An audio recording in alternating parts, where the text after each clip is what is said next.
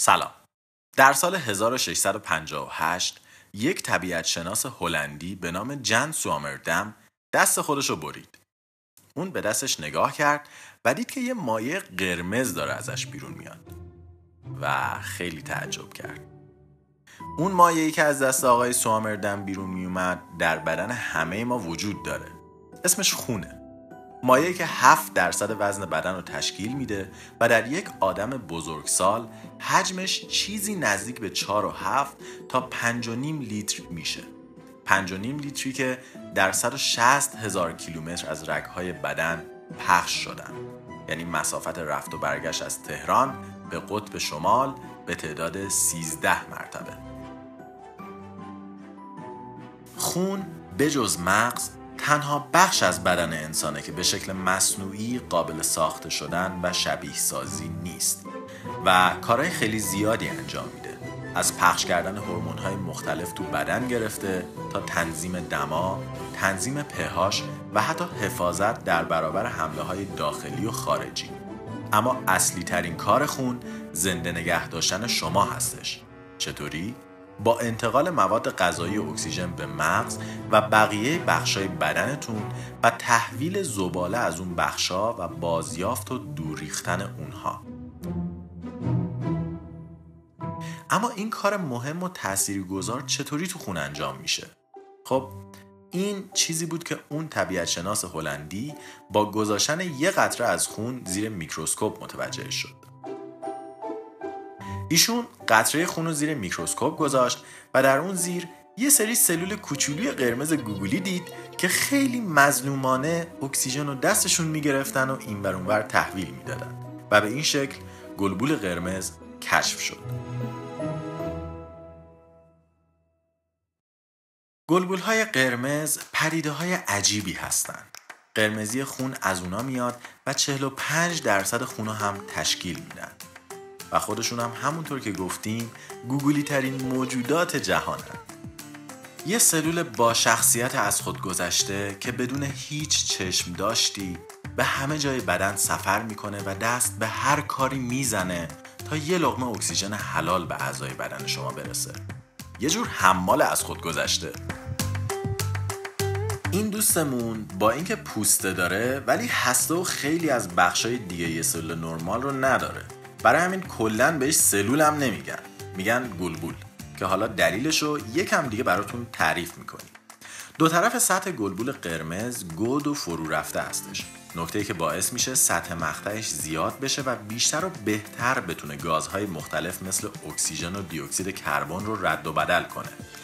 تازه به جز این این سطح مخصوص یه انعطاف پذیری خارق العاده بهش میده و باعث میشه بتونه حتی توی رگهای خیلی نازک که قطرشون از قطر گلوبول کمتره نفوذ کنه و اکسیژن ببره.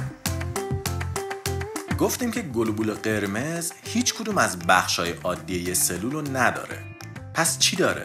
خب گلبول قرمز فقط آب داره و یه چیزی که بهش هموگلوبین میگن. چیزی که 96 درصد گلبول از اون تشکیل شده. هموگلوبین چیه؟ یه پروتئین مخصوص که مثل اسفنج میمونه و اکسیژن رو تو خودش نگه میداره و وقتی که لازم بود توفش می‌کنه بیرون.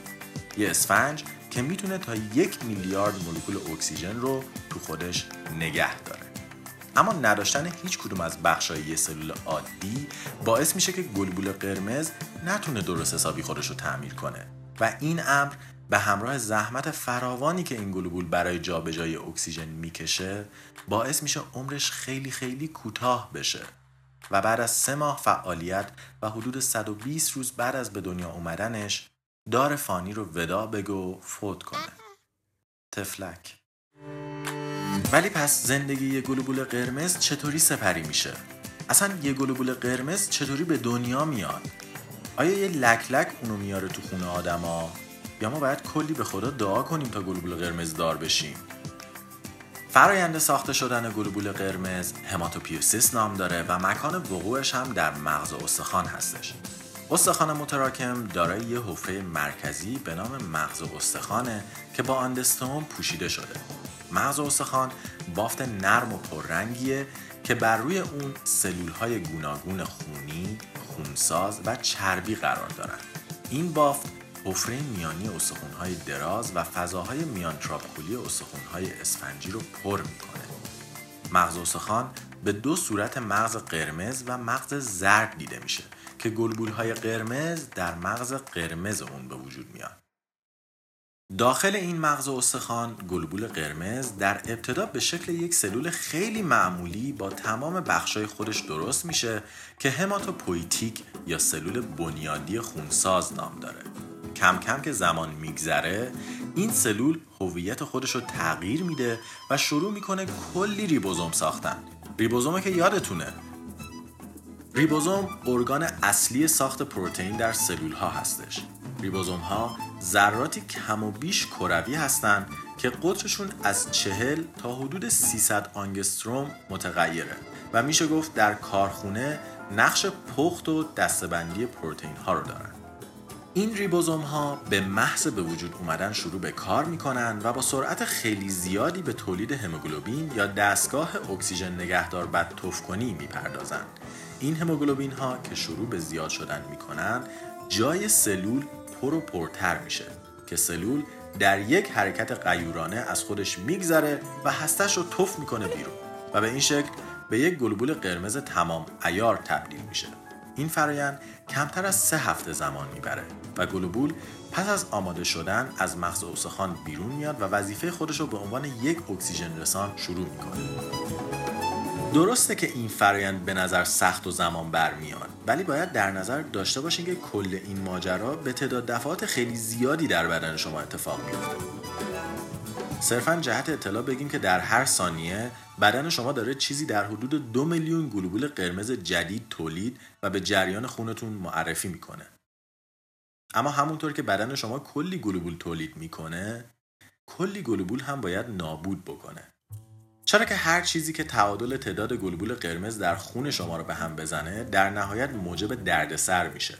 مثلا زیاد شدن گلبول های قرمز به قلیز شدن خون ختم میشه و باعث میشه پدر قلب برای پمپ کردن خون به بدن در بیاد و یا کم شدن گلبول های قرمز می‌تونه به نریسیدن اکسیژن به بخش های مختلف بدن ختم بشه که بهش هایپوکسیا یا هیپوکسی میگن. چیزی که منجر به تورم و آسیب بافت ها میشه و در نهایت در تبادل اکسیژن و دیوکسید کربن بین موگرک ها و بافت ها اختلال ایجاد می‌کنه. و باعث کبودی شدید میشه. ولی این بالانس حساس چطوری در بدن ایجاد میشه؟ خب مثل همه چیزهای دیگه این کار هم سیستم خاص خودش رو در بدن داره. در خون همه ماها یه هورمونی هستش که اریتروپویتین یا EPO نام داره. این هورمون بیشتر در کلیه ها و در کبد ساخته و در کل خون پخش میشه. کارش هم دستور دادن به مغز استخون جهت تولید و یا قطع تولید گلوبول قرمز هستش. اما این هورمون چطوری فعال میشه؟ خب یه جور سیستم هشدار دهنده روی این هورمون نصبه درست برعکس آلارم های دودسنج یا تشخیص دود توی خونه ها توی این سیستم ها دستگاه به محض اینکه دود میشنوه شروع می‌کنه جیغ زدن. ولی توی سیستم بدن ما سلول های هشدار دهنده به صورت دیفال جیغ می‌زنن. مگه که بهشون اکسیژن برسه. که خب اون موقع ساکت میشن. حالا فرض کنید شما رفتین کوهنوردی و در ارتفاعات بالا یهو اکسیژن خیلی کمی به شما می‌رسه. چون میزان اکسیژن کم شده این سلول ها شروع به جیغ زدن می‌کنن و جیغ زدن اونها باعث میشه که EPO بیشتری تولید بشه. این EPO به مغز استخون دستور میده گلبول قرمز بیشتری بسازه و این گلبول ها سعی می‌کنن نهایت استفاده رو از اکسیژن کم بکنن و بدن رو پوشش بدن. حالا اگه شما از کوه بیاین پایین و دوباره اکسیژن بهتون برسه سلول های هشدار دهنده خفه میشن. دیگه EPO اضافه ترشح نمیشه و مغز استخون هم وضعیت قرمز رو برمیداره و به حالت طبیعی خودش برمیگرده. خب به دنیا آمدن گلوبول رو گفتیم. زندگیش هم توضیح دادیم. حالا برسیم به مرگش. گلوبول قرمز بعد از گذشت چهار ماه کم کم پیر و فراتود میشه و انطاف پذیری خودش رو از دست میده که خب این برای رگ ها خوب نیست چون ممکنه گلوبول ها برن توشون و گیر کنن. برای همین مجاری خاصی در سمت تحال وجود داره که قبرستون این گلبول ها حساب میشه و گلبول های پیر خیلی خداگاه مسیرشون رو به اون سمت کج می‌کنن و میرن یه گوشه برای خودشون فوت می‌کنن. بعد از اینکه این گلبول ها فوت کردن یه سری گلبول سفید های معمور شهرداری میان و اونا رو می‌خورن و بازیافت می‌کنن تا جیگلی بیگلی های اونها در بخش های دیگه من جمله ساخت گلبول های قرمز جدید استفاده بشه. به همین سادگی.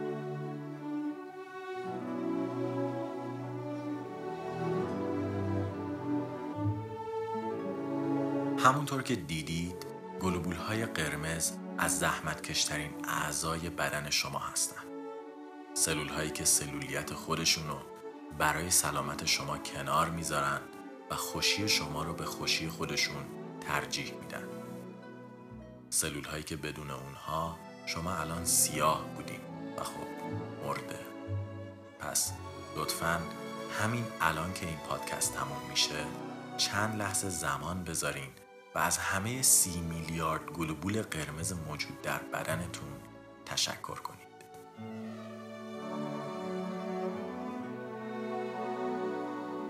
استرینکست توسط من رضا حریریان و شاهین جوادی نژاد تهیه و ساخته شده. اگر از این مجموعه خوشتون اومده، اونو به دوستانتون معرفی کنید و اونها رو هم به خانواده استرینکست دعوت کنید.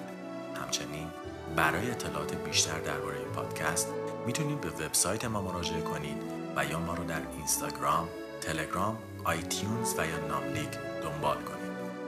توییتر StringCast هم اونور برای خودش مشغول به کاره و پر از اخبار هیجان انگیز و گیف های علمیه. اگه اونجا هستین ما رو در آدرس at sign string underline cast دنبال کنید. خوشحال میشیم اونجا هم ببینیمتون.